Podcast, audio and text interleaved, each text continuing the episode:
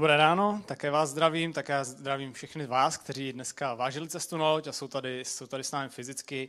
A zdravím také do online prostoru všechny z vás, kteří jste se připojili a sledujete nás, sledujete nás pomocí YouTube. My dneska pokračujeme v sérii Undivided, jak už uvedla Míša, série, která začala minulou neděli.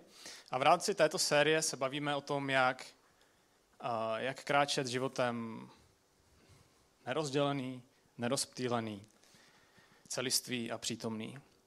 Protože pokud jsme rozptýlení, nesoustředění, nepřítomní, tak to bude mít velký dopad na náš život a i velký dopad na to, jak my vlastní život vnímáme. A žalmista, který napsal 86. žalm, nás nabádá k tomu, abychom byli soustředěného nerozděleného srdce, když eh, v tomto žalmu píše Vyuč mě, hospodine, hospodine, své cestě, abych chodil v pravdě tvé. Soustředь mé srdce, abych tvé jméno ctil. A on nás nabádá, abychom měli soustředěné srdce, abychom soustředili své srdce na to, na, co, co na, na ty věci, které jsou podstatné a na ty věci, které jsou důležité. A minule byla o tom řeč a já jsem vypozoroval v mém životě, že v pozadí nebo věci, které rozdělují mé srdce, které mě rozptilují, jsou dvě. Dva paradoxy. První z nich je to, že žiju hektickým životním stylem a naháním věci, které jsou pořád přede mnou a nikdy nemám čas se zastavit a zpomalit kolem drobných malých momentů, které se v mém životě také objevují. A druhá věc, která s tímto souvisí, tak je to, že marním čas u bezvýznamných věcí. A o tom prvním bodě, o, o tom hektickém životním stylu, o tom byla řeč minule a dneska se budeme lehce věnovat uh, i tomu druhému bodu. A to je to, že, že my často mrháme čas, který nám byl dán. A já na začátku udělám takový úkrok stranou a, a řeknu jednu uh, uh, moji oblíbenou hlášku z, z triologie Pána prstenů, z filmové verze Pána prstenů. A tato hláška přichází ve chvíli, kdy Frodo sedí v mori s Gandalfem a, a Frodo si začíná stěžovat, že kež bych ten prsten nikdy nedostal, kež by se tohle nikdy nestalo. A na tomu Gandalf odpovídá touhletou krásnou větou a říká mu, to říkají všichni, kteří se dožijí takových časů. Ale oni o tom nerozhodují. My rozhodujeme pouze o tom, jak naložíme s časem, jenž nám byl dán.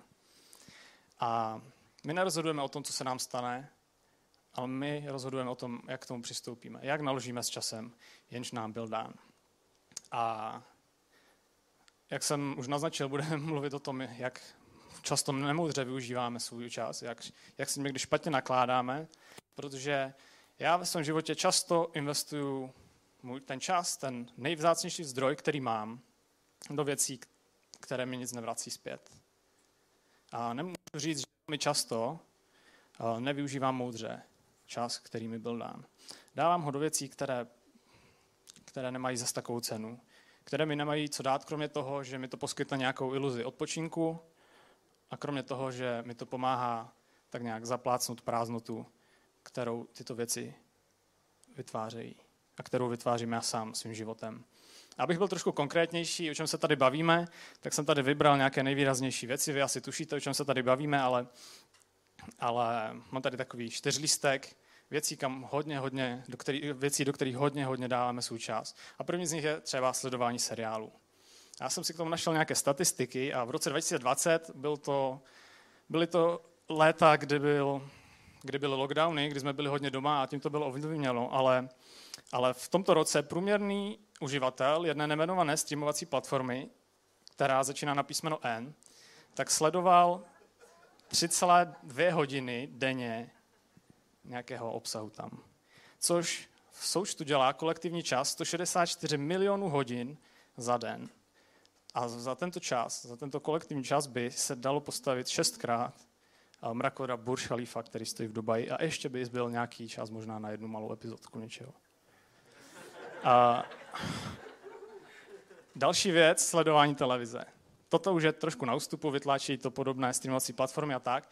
Nicméně pořád do toho dávají lidé hodně času a průměrný dospělý člověk stráví sledováním televize 1248 hodin za rok. Když to přepočítáme, tak je to, když to přepočítáme na pracovní dny, kdy normálně pracujeme 8 hodin, tak to dělá uh, více než 5 měsíců pracovního času. A pokud bychom započítali a tuto, tento čas bychom přepočítali do, do peněz, čas jsou peníze, podle průměrné zdy, tak je to víc než 300 tisíc korun. Další věc, která se týká spíše kluků, tak je hraní her. A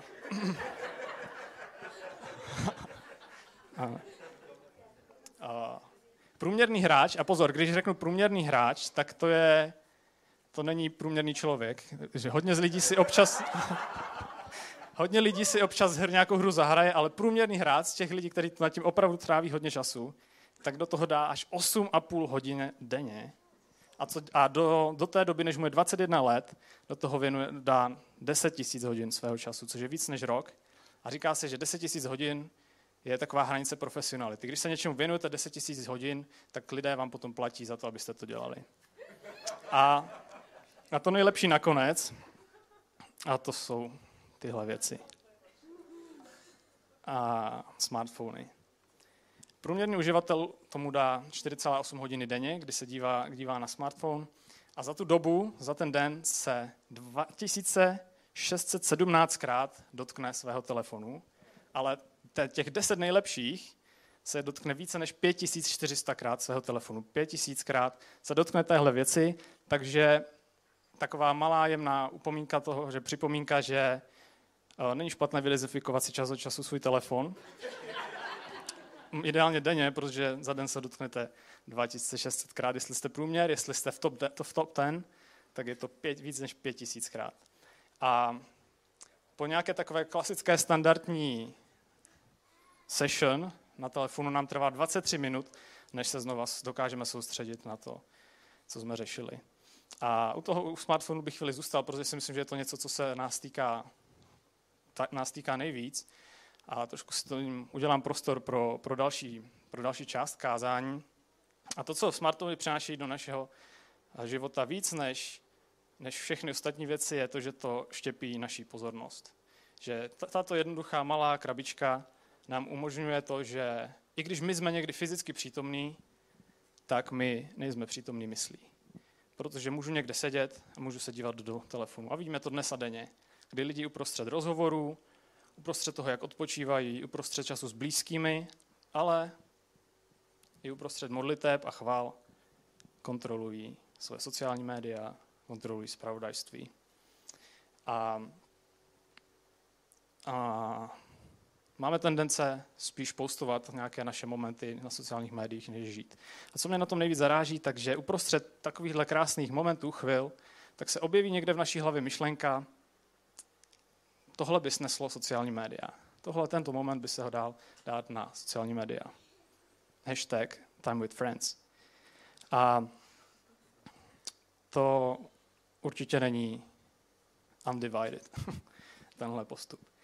A nechci nějak extrémně zhanit a schazovat tyhle věci. My to často, a rozhodně nechci říct, že všechen čas, který toho dáváme, máme dávat do práce. I když jsem ty příklady takové použil, tak rozhodně tohle neříkám a, a o tom jsme se bavili minule. Ale my všechny tyto věci tak nějak vnímáme jako nějaký odpočinek, jako nějaké věci, kdy, u kterých můžeme vypnout, vypnout hlavu, trošku zrelaxovat a často tomu tak opravdu bývá a, a do určité míry je v pořádku využívat tyto věci. A nejednou je to i nějaký společný čas, který s někým máme, když se díváme na něco nebo něco hrajeme. Ale kolik času doopravdy věnujeme nějakému odpočinku a kolik času je to o tom, že to neumíme dát z ruky, že to neumíme vypnout, že neumíme dělat něco jiného. A představte si, že z celého, celé této, z tohoto obrovského množství času, kdybychom jenom zlomek, stačil by zlomek z těch 12 hodin, co sledujeme televizi, kdybychom do jenom zlomek z toho dali do nějakého budování třeba přátelství, manželství, věnovat se svým dětem, nebo, nebo dělat něco, co nás baví. A nebo budovat vztah s Bohem. Často investujeme čas tímhle směrem. A já to dělám také a, a ten čas mi potom chybí. Ten čas mi potom reálně chybí a to vede k čemu? To vede k tomu, že spěchám. Snažím se ho nahnat. A to vytváří v mém životě takovou spirálu, spirálu spěchu, spirálu ztráty času. Spěchám, abych čas mohl ztrácet, nemám čas a tak spěchám. Tyto dvě věci úzce spolupracují, rozvíjejí se, jedna podporuje tu druhou. A tato spirála pak vyprazňuje náš život, což jsem já velmi, velmi dobře, velmi osobně zažil. A, a to, co to klíčové je, co to dělá, a tím se dostanu k hlavnímu tématu dnešního kázání, je to, že to drží naši mysl v zajetí. Drží to v napětí, drží to ve spěchu a když tyto věci nehlídáme, tak nás to drží i ve výčitkách. Rozptiluje nás to a jsme nesoustředění. A právě proto, abych prolomil takovouhle spirálu ve svém životě, jsem zjistil, že to musím začít ve své vlastní hlavě. Protože náš život se ubírá tím směrem, tím stejným směrem, kterým se ubírají naše nejsilnější myšlenky. Když budeme, když bude někdo, jaký jeden moment, a bude před něčím, co by měl vykonat a v hlavě bude mít jenom pořád to, jak to nedokáže, že na to nemá, myslíte si, že ten člověk to pak zvládne? Nebo má větší pravděpodobnost, že to zvládne? A nebo naopak, když někdo je před něčím a říká si, jo, jdu do toho, dám do toho všechno. Trénoval jsem, cvičil jsem, mám to ve svých rukou. Kdo si myslíte, že má větší šanci na úspěch? Takže tím směrem, který my myslíme, tím směrem my i žijeme. A když se vrátíme zpátky do mého příběhu, který jsem tak nějak přerušil minulý, minulý týden, tak já jsem si uvědomil v určitý moment, který jsem popisoval, že musím zpomalit, že musím zastavit, že se moc ženu a utíkám kolem v dobrých věcí. A velmi rychle, velmi záhy jsem zjistil, že, že to neumím. že neumím zastavit. Že i když jsem věděl, že chci a měl bych, tak jsem zjistil, že to nedokážu. Že prostě mám přirozeně tendenci spěchat, že mám přirozeně tendenci hnát se a že moje hlava je naprogramovaná na spěch. Že i když jsem si říkal, klid, o nic nejde, tak moje myšlenky na mě tlačily, tlačily k tomu, že bych někde měl být, že bych někde měl být, že bych tam měl být včas. A co jsem zjistil, takže mám i hlavu špatně zadrátovanou, je opačně zadrátovaná, eh, obrazně řečeno. Protože když se věnuji nějakým momentem, které mají velkou hodnotu a mají nějakou významnou hodnotu, jako například to, když se s někým bavím, nebo se modlím, nebo si čtu z Bible, tak v tu chvíli vnímám ten časový pres, ten, ten tlak toho, že něco je přede mnou. Tu chvíli to mám velmi dobře a velmi silně a mám pocit a mám tendence tyhle věci zkracovat a utíkat do nich, protože jsou přede mnou nějaké další věci. Ale když začnu scrollovat s pravodajstvím, číst zprávy, tak v tu chvíli jakoby žádné věci přede mnou nebyly. A když si říkám, jo, musím ještě udělat tohle, tak moje reakce je, a ah, času dost. Ten tlak vůbec nevnímám, že, že bych chtěl dělat něco jiného. A takže zastavit, zpomalit pro mě znamená vyhrát boj na tom největším bojišti mého života a na tom největším bojišti, kde mě čeká ten nejnepříjemnější soupeř. A to je moje hlava a tím soupeřem jsem já sám sobě. Protože já sám, sám sobě jsem často tím největším nepřítelem, tou největší překážkou, která stojí na cestě k tomu životu, po kterém toužím. A uh, abych vám dal takový popis, co se všechno děje v mojí hlavě, tak je to hodně a já velmi lehce, velmi lehce, přirozeně sklouznu ve své hlavě k nějakým obavám, k nějakému strachu, uh, pořád hraju nějaké co když hry, anebo jednou až hry, anebo vytvářím různé scénáře a tohle se děje pořád. A je to úplně přirozené. A naopak, když chci mít hlavě klid, když chci mít klidnou mysl, cítit radost a pokoj, tak je to něco, co musím velmi, velmi usilovat. A navíc mám ještě sklony k něčemu, pro co existuje krásný anglický výraz, a to je overthinking – něco, pro co neexistuje dobrý ekvivalentní český překlad, něco jako přes přemýšlení nebo příliš, přílišné přemýšlení.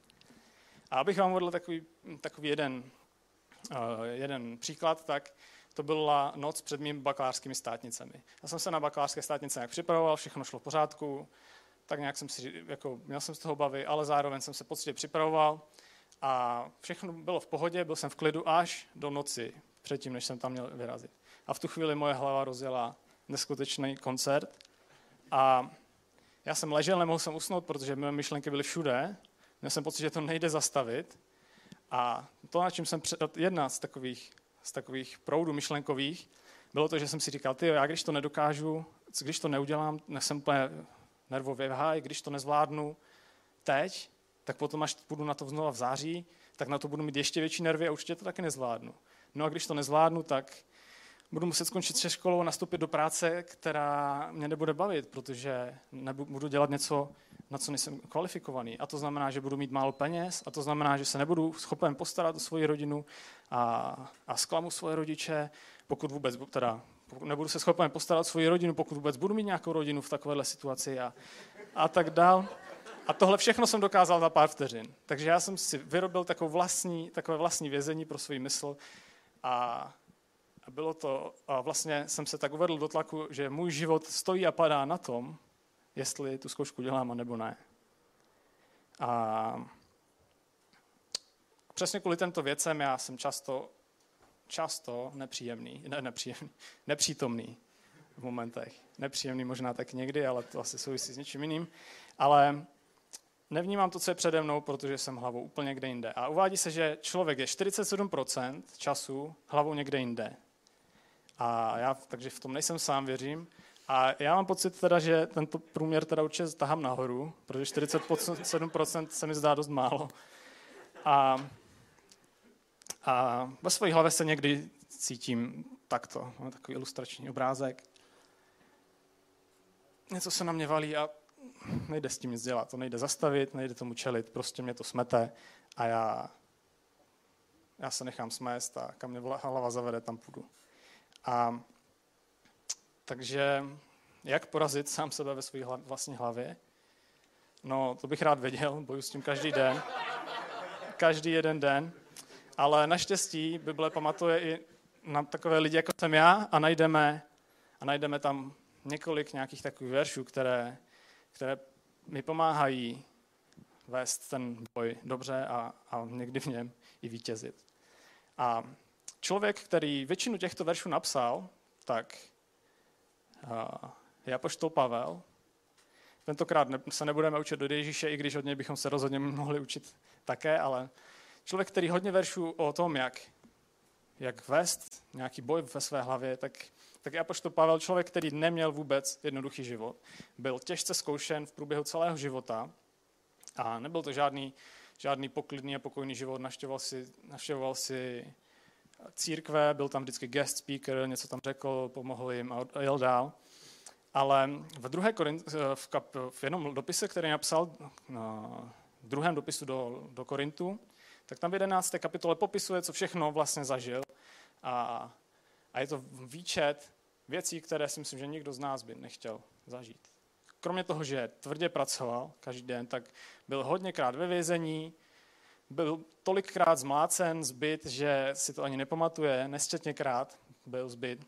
Byl pořád na Prahu smrti, stroskotal, byl den a noc na širém moři, byl ohrožován všude, kam šel a hodně lidí mu šlo po krku. Poznal hlad, žízeň, chlad i nahotu a navíc ho trápili, trápila starost o všechny církve. A tenhle chlapík je ten, který napsal hodně, hodně veršů o tom, jak vést bitvu ve své vlastní hlavě. A dalo by se o tom, o celém tomto tu boji v hlavě mluvit dlouho, na celou sérii možná. Já si musím vystačit s tím, co mám, takže to projedu, projedu rychleji, ale co jsem se já uvědomil, takže je potřeba udělat několik kroků na to, abych, abych se sám sobě stal rovnoceným soupeřem v té bitvě o moji hlavu. A první krokem je vzít si mysl zpátky. Vzít si naši mysl zpátky vzít si zpátky kontrolu nad svojí hlavou. A je to něco, co se zdá být čas od času nemožné a čas od času mám pocit, že jdu proti vlně, která, s kterou prostě nejde nic dělat. Buď od ní uteču, nebo mě smete, nebo se proti ní rozběhnu a zase mě smete. Že běžím proti zdi. A, a jsou to momenty, kdy mám pocit, že jsem trhaný ve všech možných směrech. A, a jak jsem říkal, mám pocit, že to prostě, že někdy mám pocit, že s tím nedá nic dělat. Ale to není pravda. I když se někdy cítím jako otrok vlastních myšlenek, tak v druhé Korinském, ve stejném listu, kde Pavel píše o všech těch věcech, co se mu staly, tak píše i i následující, následující slova. A píše, zbraně našeho boje nejsou tělesné, ale mají od Boha sílu bořit opevnění. Boříme rozumování a každou povýšenost, která se pozvedá proti poznání Boha. Uvádíme, uvádíme do zajetí každou myšlenku, aby byla poslušná Kristu. Ano, máme pocit, že to nejde porazit, že jsme otroci svých vlastních myšlenek, ale to není pravda. To je lež. Bůh nám svěřil mimo jiné i naši hlavu. A já, my jsme to ty, kteří mají, kdo velí vlastní hlavě. A dostali jsme moc uvádět každou myšlenku do zajetí tak, aby byla poslušná Kristu. Myšlenky zkoumat, těch dobrých se držet a ty zlé skartovat. A nejsme teda otroci svých vlastních myšlenek a své vlastní hlavy, pokud se dobrovolně nestaneme otroky svých vlastních hlav. A neuvěříme nějaké lži, že tomu tak doopravdy je. A my, my máme zbraně od Boha, jak se tam píše, které nejsou tělesné, ale mají sílu bořit opevnění, mají sílu bořit výmysly, mají sílu bořit lži, kterým my uvěříme. A mají sílu bořit opevnění, které tyto lži v naší mysli postaví. A to je první a možná, možná i nejdůležitější krok toho, jak bojovat boj v naší hlavě. A to je to, že si musím uvědomit, že je to možné a že je to potřeba. A druhý krok, a u toho se chvíli zdržíme, protože je to pro dnešní období hodně aktuální, a to je uklidnit svoji mysl. A naše mysl je často jako rozbouřené moře, z jedné strany na druhou, všemi směry jsme vláčeni. A jak jsem říkal, velmi lehce sklouzneme, nebo já osobně, k nějakým obavám, strachu. A to všechno se děje i právě v průběhu nějakých rozhovorů, i v průběhu času. S přáteli, s rodinou a taky, taky, i když se modlím. A hlavně dnes, v dnešních, dnešní době, jsem přišpendlen ke spravodajství kontrolu minutu po minutě, co se děje. Neustále dění. Neustále sleduju, co se děje a věřím, že v tom nejsem sám a vím, že v tom nejsem sám. A uvědomil jsem si, že to příčinou neklidné mysli, nebo co, co je příčinou té neklidné mysli, když se nad tím zamyslíte? Co je příčinou toho, že tak rychle sklouzneme k obavám a ke strachu? U mě je to nedostatek víry. Protože jsem neustále hlavu v budoucnosti, buď analyzuji minulost, anebo jsem hlavu v budoucnosti a nemám víru věřím, a nemám dostatek víry, abych věřil Bohu, že to, co je přede mnou, tak Bůh má ve svých rukou. A tak já chci být na to co nejlíp připraven, chci obstát, až ten moment přijde a tak přemýšlím a mám tendenci být přes připravený, nebo příliš připravený. A přemýšlím, jak sám, sebe z vlast, jak sám z vlastních sil obstát v tom momentu. A jak se vydat co nejvíc, aby to dopadlo dobře. A přesně to, o tomhle Ježíš mluví, když říká Matoš Evangeliu, nemějte starosti, co bude zítra, nemějte starosti o to, co budete jíst a co si oblečete. Tyhle věci dostávají ptáčci a kitky, proč bych to nedal vám? A říká, nemějte starost o zítřek. Až přijde zítřek, budeme řešit zítřek, dnes je dnešek a každý den má dost starostí sám pro sebe. A líbí se mi na tom, nebo vnímám to tak, že to není proti plánování. Není to proti tomu mít nějaký plán, nějakou přípravu na to, co, co se bude dít, ale je to proti obavám a proti strachu ze situace. Je to proti tomu, že my se zbytečně bojíme, nedůvěřujeme Bohu v tom, že drží naše srdce, že vede náš život a že každá situace, ve které se ocitneme, tak on je tam spolu s námi. A, a o sklidnění mysli mluví jedna z mých nejoblíbenějších pasáží, nej, pro mě nejkrásnější pasáž Bible. A, a to je Filipským čtvrtá kapitola, šestý až sedmý verš, kde se píše O nic nemějte starost, ale za všechno se modlete. O své potřeby proste s děčností Boha a boží pokoj přesahující všechno chápání bude střežit vaše srdce i mysl v Kristu Ježíši. O nic nemějte starost, ale za všechno se modlete. O své potřeby prostě s vděčností Boha a boží pokoj, přesahující všechno chápání, bude střežit vaše srdce i mysl v Kristu Ježíši. A my máme zbraně, které mají moc bořit opevnění, bořit pevnosti, bořit lži a jednou, jedním z těch zbraní je modlitba. Protože modlitba není jenom nějaký formální rozhovor, to, že Ježíšovi předáme náš wishlist, nebo to, co, to, co si přejeme, ale toto, že my v rámci modlitby věříme a věříme, že On je ten, kdo nás vede. Že On o nás přemýšlí a přemýšlí o pokoji. A, a v tom originálním textu, tam, kde se píše o nic nemějte starost, tak to slovo starost má, znamená v přeneseném slova významu jako být ustaraný a tak dále, tak dále, ale v tom původním má takový krásný obrazotvorný význam a to je být tahán v mnoha různých směrech, být trhán v mnoha, mnoha různých směrech, což je přesně to, co se děje v naší hlavě, když máme starosti. A, a my máme jinou variantu, než se nechat roztrhat, a to je pokoj, který přesahuje mysl a který zároveň střeží. Dává nám ten pocit té klidné vody, kdy kolem nás všechno bouří, ale my jsme v klidu, protože věříme Bohu, protože jsme mu blízko. A, takže důležité je modlit se s vírou a s vděčností.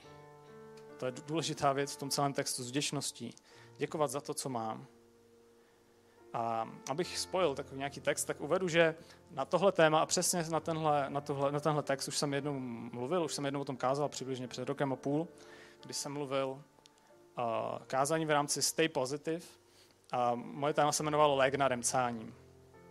A, a jednou takhle právě v období, kdy jsem začal tak nějak zápasit se svojí hlavou, tak a zjistil jsem, že je to těžký zápas. Tak jsem jednou přišel domů, byl to den, kdy mi hodně věcí nevyšlo, kdy, kdy se mi to hodně nepodařilo a nestihl jsem, co jsem chtěl a vedlo to až k tomu, že jsem musel změnit plány, které jsem měl na ten víkend. A tak jsem přišel domů a bavili jsme se se spolubydlícím, který přišel také domů z práce po 12 hodinách v nemocnici a bavili jsme se, jaký jsme měli den a já jsem to ze sebe nechal prostě tak vytrysknout, jak je všechno na houby, jak, jak to prostě nevyšlo, jak je, to, jak je to špatně a že teď vlastně musím dělat, musím změnit plán na víkend a tak. A když už jsem se tak jakoby vyremcal, tak jsem se zeptal, jaký měl den on. Po 12 hodinách v nemocnici on mi řekl, jsem měl super den. A uvedl jednu malou drobnou věc, která, která na kterou se soustředil a kvůli který řekl, že má dobrý den nějaká věc, která mu zabrala třeba půl hodiny v rámci těch 12 hodin, co byl v práci. A já jsem si uvědomil, že mi chybí věc, která by střežila můj mysl. A protože už jsem o tom mluvil a toho jsem nějak jakoby si sestudoval, tak jsem věděl přesně, co mi chybí. A, a to je vděčnost.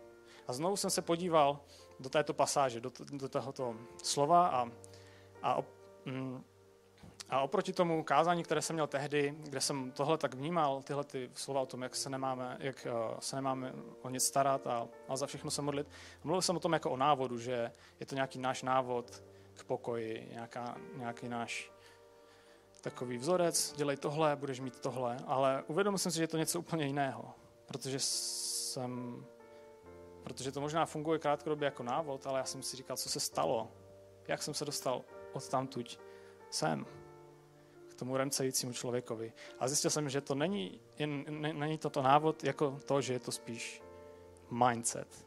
Krásný anglický výraz, je to nastavení mysli. A je to takový mindset vděčnosti. A to je to, co nám přináší spolu s, poko- s modlitbou a, a vírou pokoj. Protože vidíme to, že když nevidíme to, že Bůh nám žehná, že Bůh je s námi, nevidíme těch 90%, které nám dává a vidíme těch 10, které nemáme, tak máme pocit, že náš život je prázdný.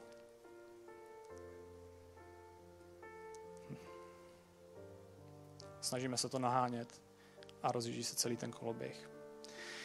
A třetí krok, o kterém se píše jen o verš dál, v té kapitole, čtvrté kapitole Filipským, je, je to, že budeme, musíme kontrolovat, co pouštíme do své hlavy a plnit ji tím dobrým. A když se snažíme vytrénovat tělo, posílit, nabrat svaly nebo třeba zhubnout nebo cokoliv, tak cvičení je jenom část toho a řekl bych, že je to menší část toho, že ta důležitější část toho, co, co do sebe dáváme, to, co jíme a to, co pijeme. A to je to, co ve výsledku i s tím cvičením dělá ten rozdíl. A stejně tak je to i s myslí. Čím ji plníš, taková bude. A pokud ji budeš plnit starostmi a obavami, tak taková bude tvoje mysl a taková bude i tvůj život. A apoštol Pavel píše, opět apoštol Pavel píše v té stejné kapitole, jenom o verš dál, závěrem, bratři. Takže je to taková připomínka, že už se blížíme ke konci. Ale závěrem, bratři, cokoliv je pravdivé, cokoliv je ušlechtilé, co je spravedlivé, čisté nebo milé, cokoliv má dobrou pověst, je-li nějaká cnost a nějaká chvála, o tom přemýšlejte. To je ten filtr, skrze který můžeme nechávat proplouvat myšlenky našeho života, anebo je právě zastavovat. A když se vrátíme ke mně, tak jsem si tyto kroky nějak uvědomil a začal tak nějak podnikat. A začal jsem bojovat sám se sebou, ten celoživotní boj, já versus já. A snažil jsem se prolomit tu spirálu, která naprogramuje moji hlavu špatně a snažil jsem se změnit směr svých myšlenek, abych změnil, změnil směr svého života. A chtěl jsem změnit ten směr svých myšlenek, abych se dokázal soustředit na ty malé momenty, které jsem přehlížel, i kvůli tomu, že jsem neměl soustředěnou mysl. I kvůli tomu, že jsem byl neustále ve spěchu. Chtěl jsem si udělat čas na to, na co chci mít čas. A neutíkat kolem dobrých věcí. A není to jednoduché. A pořád, a to podle mě budu mít do konce života, pořád, když vedu s někým rozhovor, tak, tak často musím ten vlák mých myšlenek násilně vykolejit, abych, abych byl přítomný. A tento vlak má takovou speciální schopnost, že se dokáže sám nakolejit a rozjet do původní rychlosti ve vteřině. A tak ho musím vykolejit znova. A znova a znova. A chvíli to trvá, než se moje pozornost doopravdy přesune na osobu přede mnou. A já už neposlouchám jenom proto, abych dokázal odpovědět, ale proto, abych tak nějak pochopil, abych poznal toho člověka, který je přede mnou. A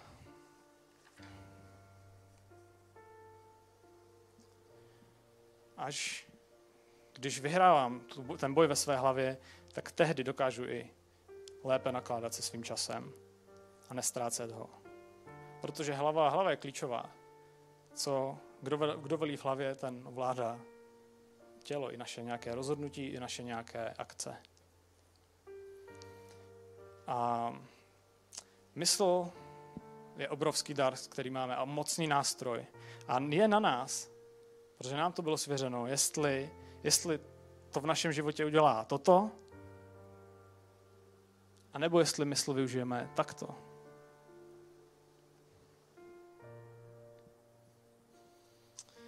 Nicméně, i když jsem začal v tomhle směru podnikat nějaké kroky, tak jsem velmi brzo zjistil, že tyto tři kroky mi nestačí, protože se velmi rychle začínám vracet k tomu špatnému nastavení mysli. A byl jsem čtvrtý krok, který je potřeba dělat. A takže, když se to zopakujeme, potřebujeme za prvé vzít svoji mysl zpět, vzít si kontrolu nad svojí myslí, uklidnit ji, cítit ji tím správným pokromem a čtvrtý krok je obnovovat svoji mysl. A apoštol Pavel napsal v listu Římanům, Nenechte se formovat tímto světem, raději se nechte proměňovat obnovou své mysli, abyste dokázali poznat, co je Boží vůle, co je dobré, náležité a dokonalé. A nejen o tom bude řeč příště. Bude to poslední díl skládačky Undivided, možná ten nejdůležitější a pro mě určitě nejdůležitější byl. Takže vás poprosím, jestli byste se postavili a budeme se modlit.